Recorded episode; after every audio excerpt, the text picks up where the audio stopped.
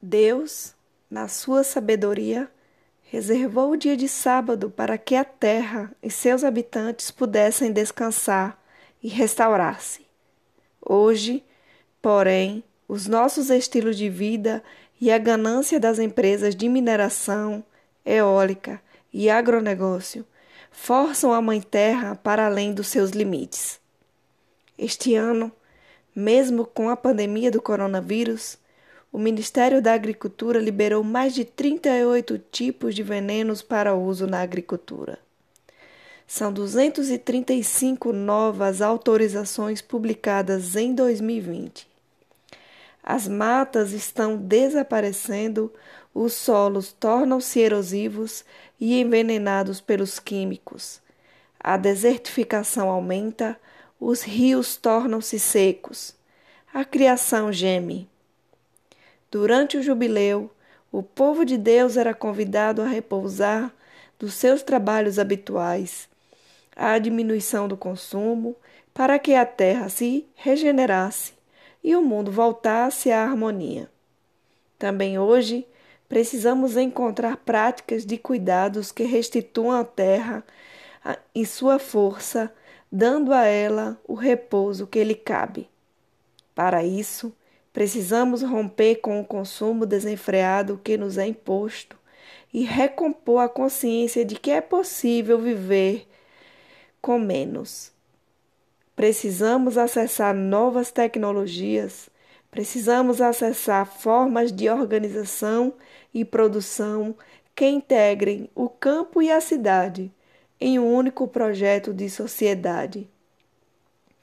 Com base na agroecologia, na preservação e no reuso das águas, na manutenção dos ecossistemas que nos sustentam e na recuperação da relação harmoniosa com a Terra.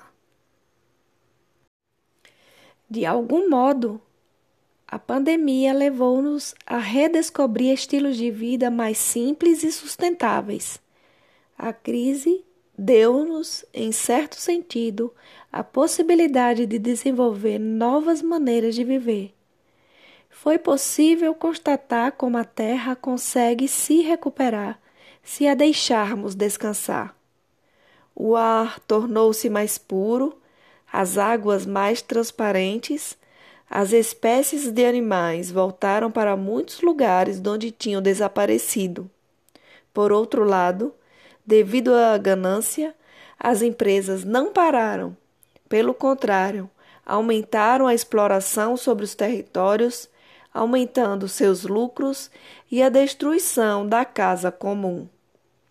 A pandemia nos coloca diante de uma encruzilhada, convocando-nos para o cuidado com as pessoas e com a terra em sua integralidade. Diferente dos projetos capitalistas que visam só o lucro, sem um olhar cuidadoso com a terra e com os mais pobres.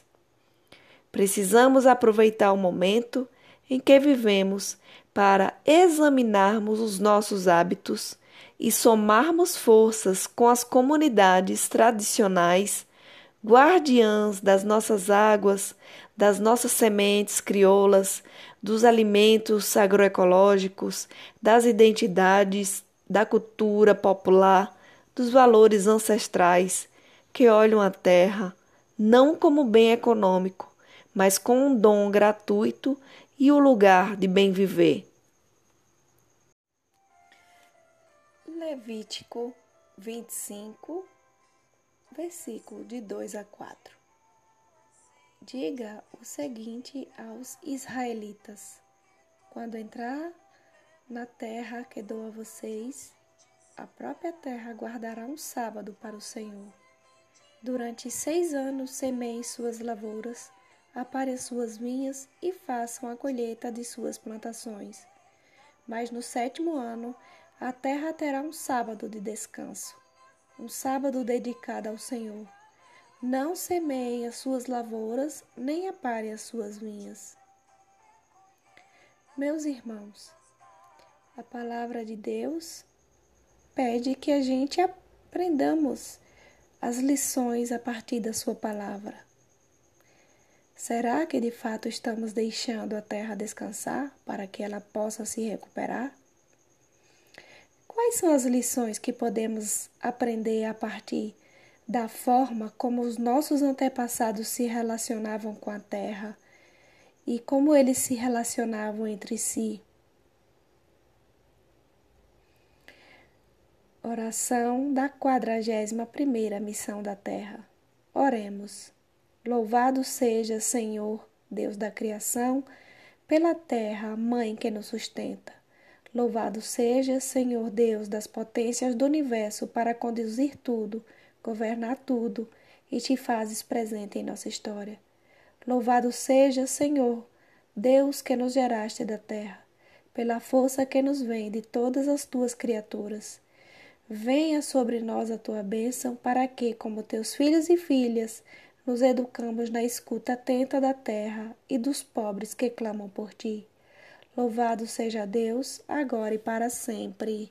Amém. Irmãos e irmãs,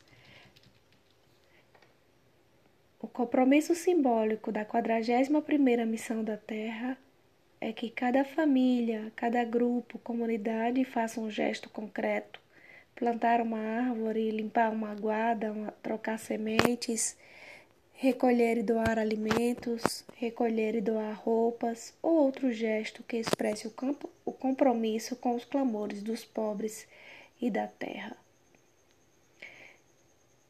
Ainda para finalizar, a missão da Terra será transmitida ao vivo pelos canais no YouTube da Diocese e Facebook da CPT de Bonfim, no dia 4 de outubro, dia de São Francisco de Assis.